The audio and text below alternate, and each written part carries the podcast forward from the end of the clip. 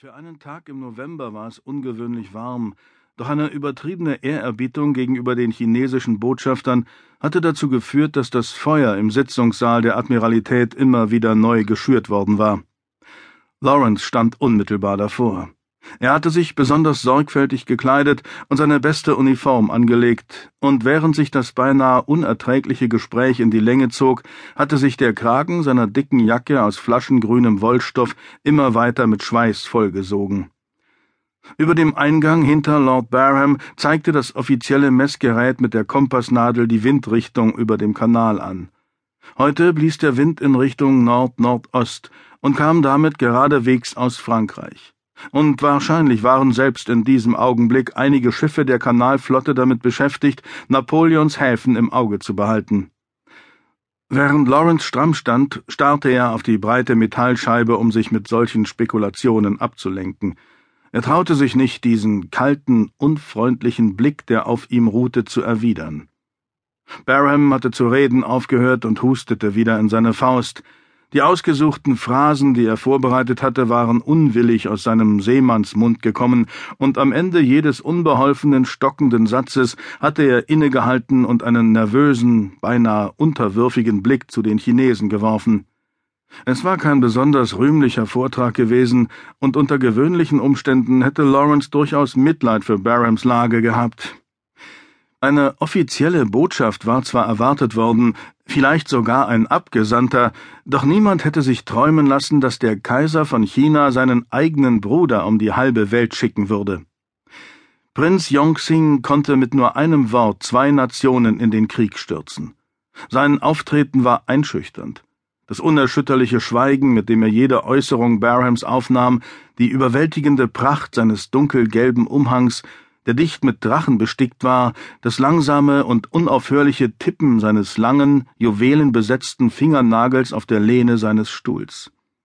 Er sah Barham noch nicht einmal an, sondern starrte grimmig und mit Lippen, die zu einer dünnen Linie zusammengepresst waren, über den Tisch hinweg zu Lawrence. Sein Gefolge war so groß, dass das Sitzungszimmer bis in die Ecken gefüllt war.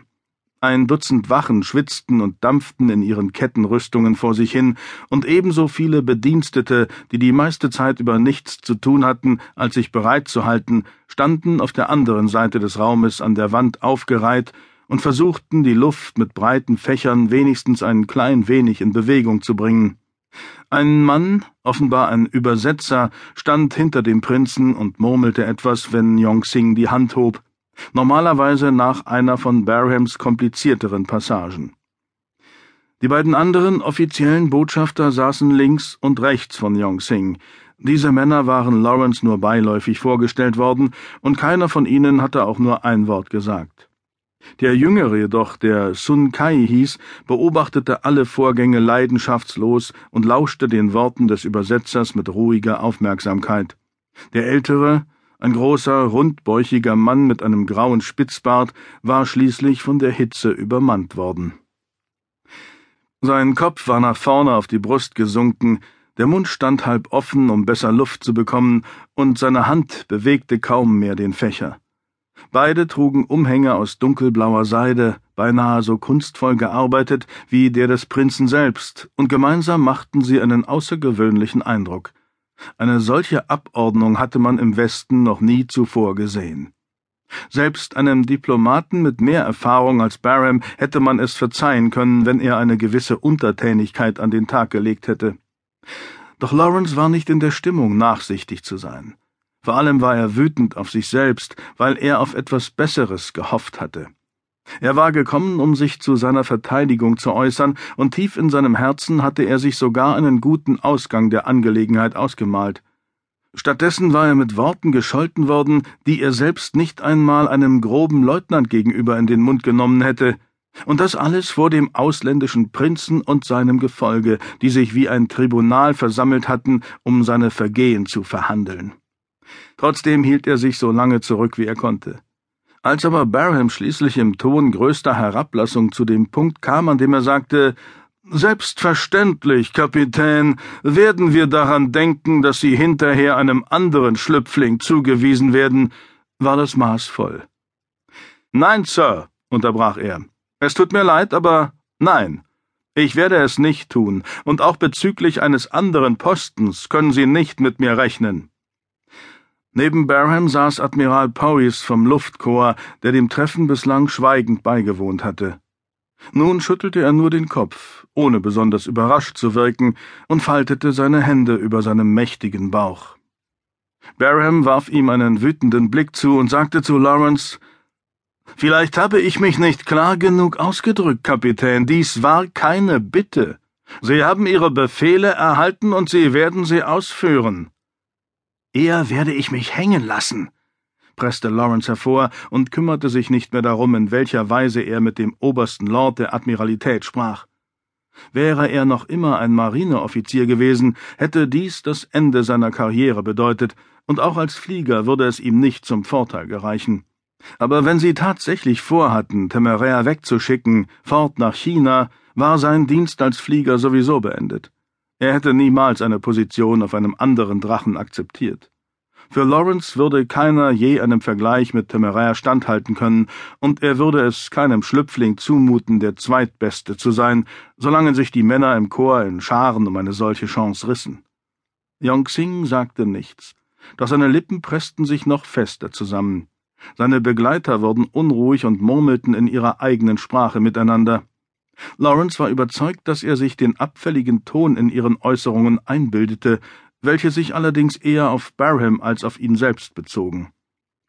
Der oberste Lord schien diesen Eindruck zu teilen, denn sein Gesicht wurde fleckig und nahm einen cholerischen Ausdruck an, während er sich bemühte, nach außen hin gelassen zu wirken.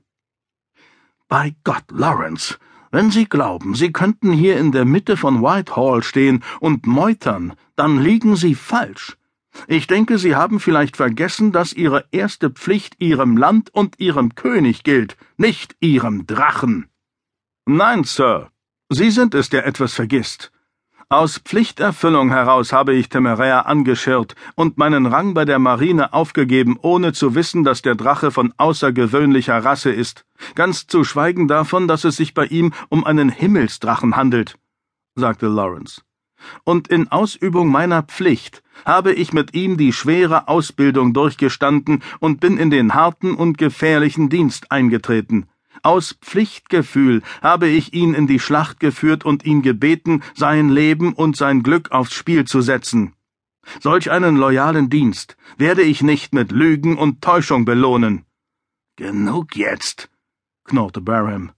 Jeder könnte denken, man hätte sie gebeten, ihren Erstgeborenen auszuliefern. Ich bedauere es, dass Sie aus Ihrem Drachen offenbar so ein Schoßtier gemacht haben und es jetzt nicht ertragen können, ihn zu verlieren. Temeraire ist weder mein Schoßtier noch mein Eigentum, Sir, entgegnete Lawrence scharf. Er hat England und dem König ebenso gedient wie ich oder wie Sie selbst, und weil er nun nicht nach China zurück will, stehen Sie dort und bitten mich, ihn anzulügen. Ich weiß nicht, was für eine Auffassung von Ehre ich hätte, wenn ich bei diesem Betrug mitmachen würde. Tatsächlich, fuhr er fort, denn er konnte sich nicht mehr zurückhalten, wundere ich mich, dass Sie überhaupt einen solchen Vorschlag gemacht haben. Ich muss mich wirklich sehr wundern. Oh, zum Teufel mit Ihnen, Lawrence, sagte Barham und gab den letzten Anschein von Förmlichkeit auf. Er hatte jahrelang als Marineoffizier gedient, ehe er in die Regierung gewechselt war, und wenn sein Temperament mit ihm durchging, war von dem Politiker in ihm wenig zu bemerken.